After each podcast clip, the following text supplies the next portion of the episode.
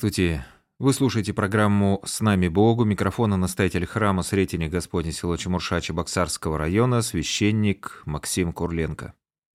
Сегодня в программе мы поговорим о церковном расколе на Украине, о росте национализма в такой исторической перспективе, ну, в рамках наших 15 минут.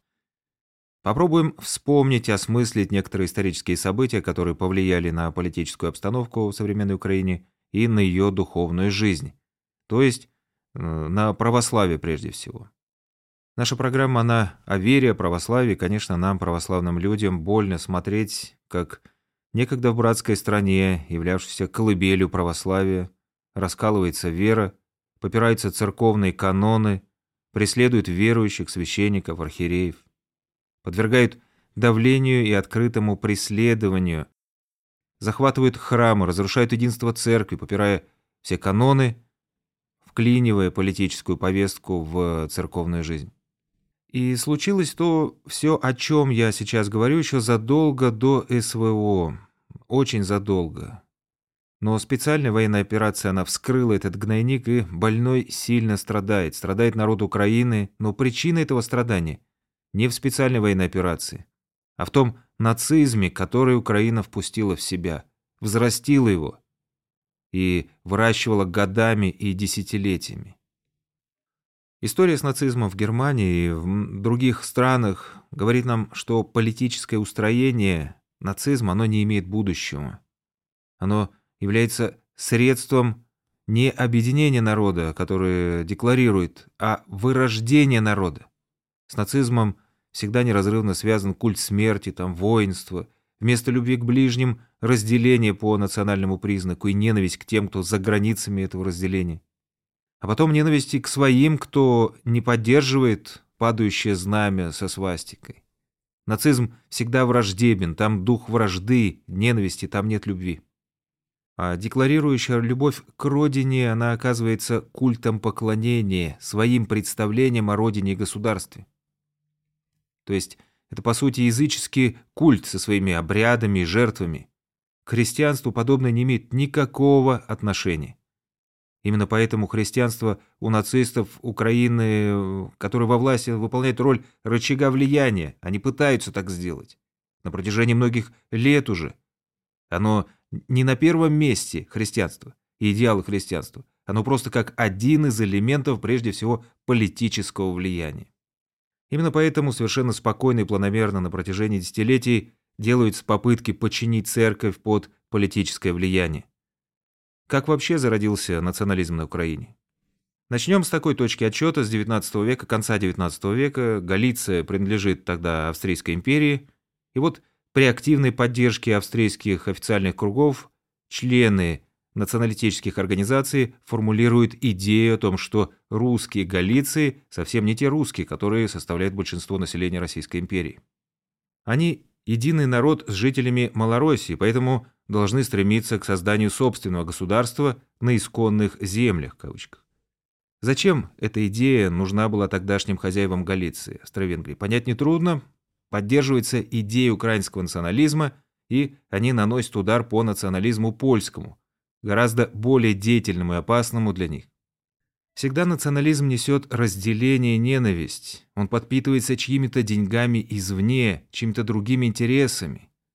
Это, как мы видим, было и в начале зарождения украинского национализма, Австро-Венгрия, и сейчас кукловодами нацизма являются прежде всего США и Великобритания.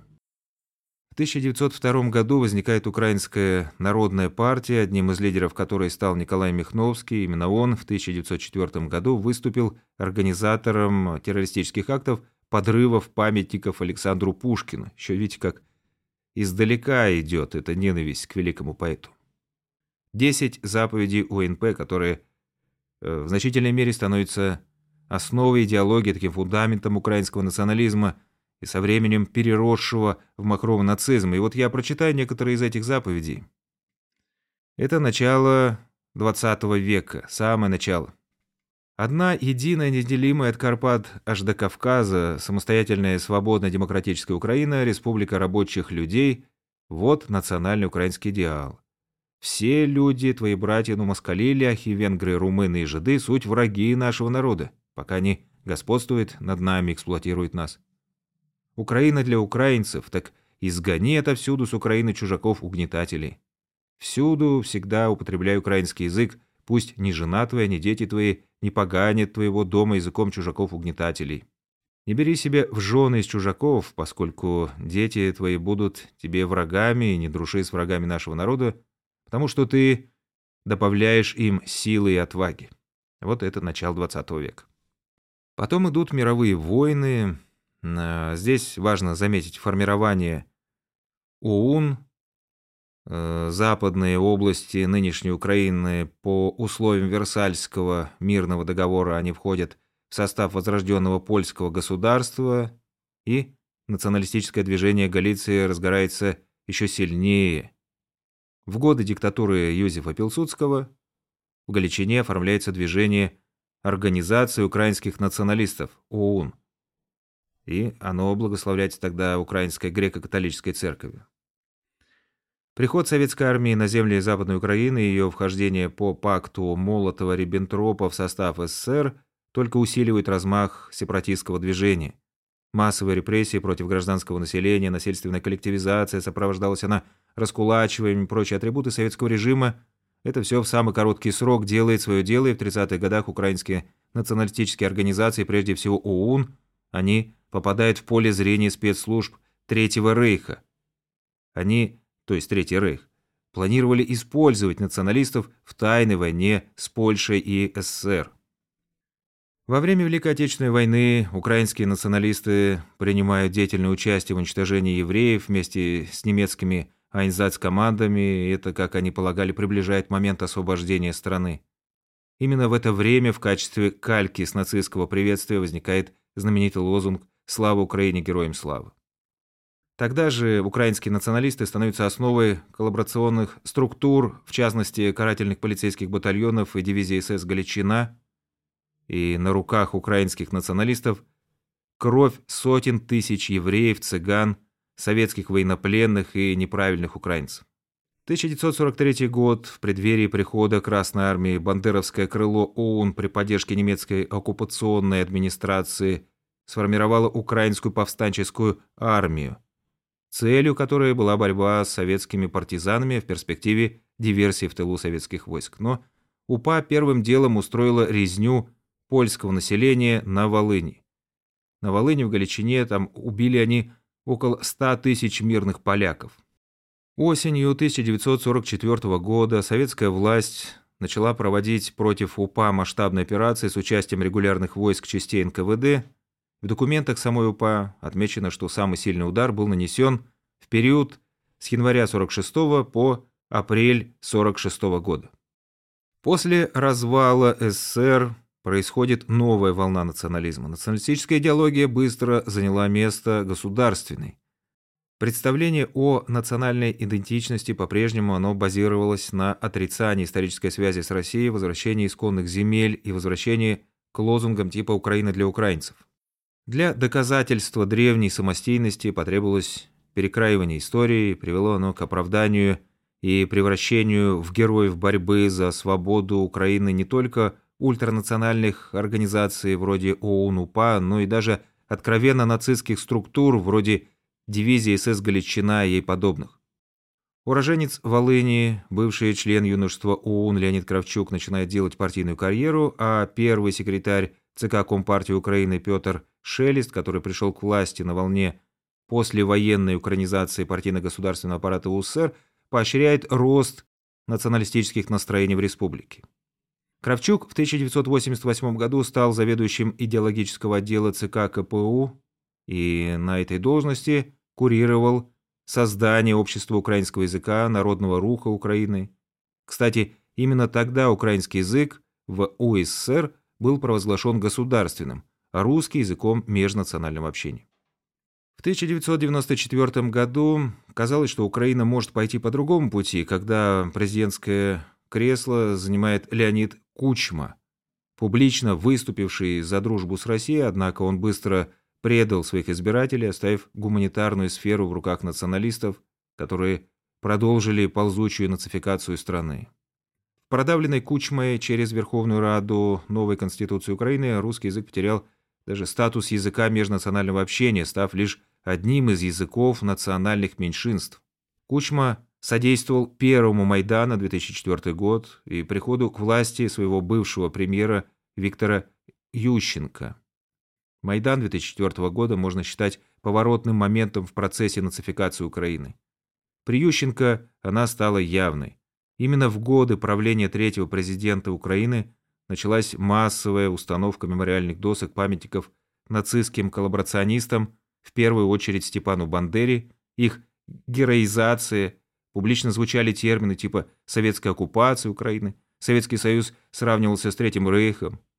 Кроме того, начали вводиться ограничения и запреты на использование русского языка в учебных заведениях, государственных органах, судах, на телевидении, в кинотеатрах. Эти процессы открыто поддерживали с Запада, в первую очередь из США.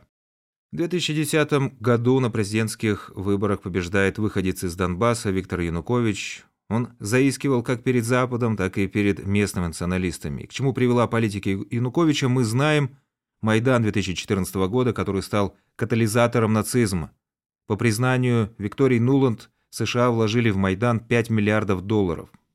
После государственного переворота 2014 года, после Майдана, крайне правый национализм стал официальной государственной идеологией на Украине. Одна из характерных особенностей, которая проявилась тогда, это готовность применения силовых мер для обеспечения национальной монолитности страны. Идеальная Украина рассматривается как отрицающая федерализацию мононациональное государство – допускающая крайне силовые меры в отношении не разделяющих такой взгляд.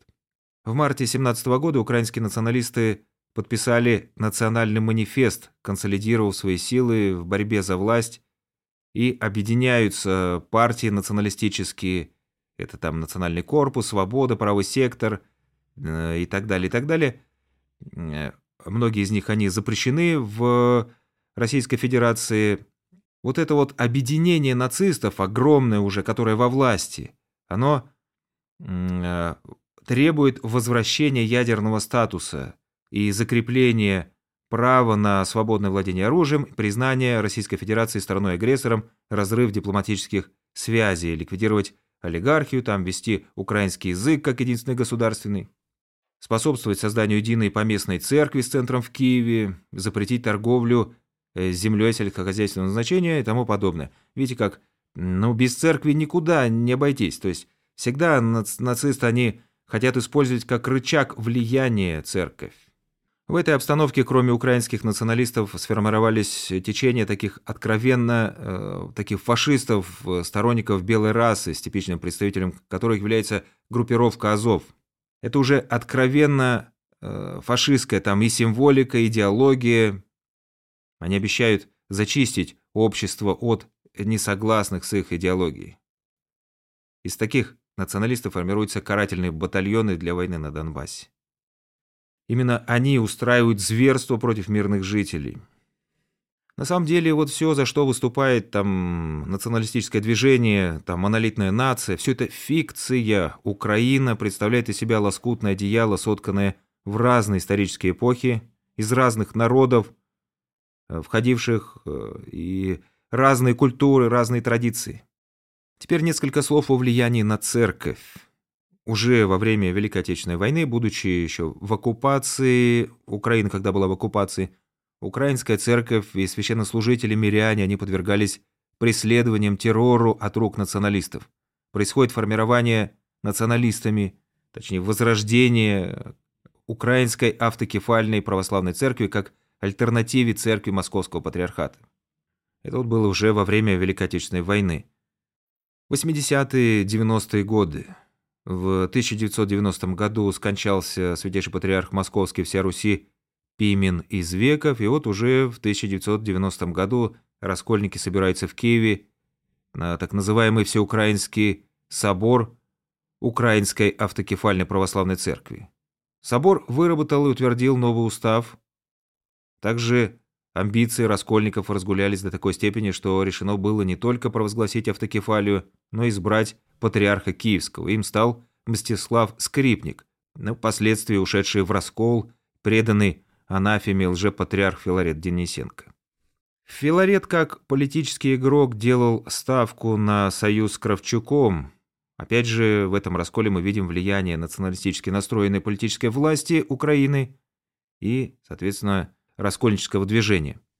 В январе 2007 года президент Украины Виктор Ющенко на встрече с иерархами Украинской Православной Церкви Киевского Патриархата он заявляет о необходимости создания на Украине единой поместной православной церкви. Видите как, инициирует вопрос раскола и отделения, как правило, власть. Но это мы видим и в 2018 году, когда президент Украины Петр Порошенко инициирует новый раскол, продвигая идею легитимизации независимой украинской церкви договариваясь об этом с патриархом Варфоломеем, предстоятелем Константинопольского патриархата. Там из-за кулис торчат уши США, которые имеют влияние на Константинополь. Они очень заинтересованы в этом расколе. И в итоге Украина получает Томас и создается новая мертворожденная структура ПЦУ, которую возглавляет митрополит Эпифаний Думенко. Ну и самый последний раскол Надеюсь, что последний он случился в 2022 году, уже после начала СВО. Украинская православная церковь Московского патриархата, к сожалению, не устояла под натиском националистов, собрала собор Украинской православной церкви, приняв ряд решений, фактически положив начало новому церковному расколу. По-человечески понять руководство можно Украинской церкви. Вся Украинская православная церковь, она находилась под угрозой запрета как религиозная организация, руководящий центр которой, как говорили власти украинские, находится на территории страны-агрессора. Вот они руководствовались элементарным чувством самосохранения. Но человеческое понимание трагедии украинской церкви не изменяет того, что прошедший собор он совершил каноническое преступление. На этом наша программа подошла к своему завершению. У микрофона был настоятель храма Сретения Господня село Чемурша Чебоксарского района, священник Максим Курленко. До свидания, до скорых встреч.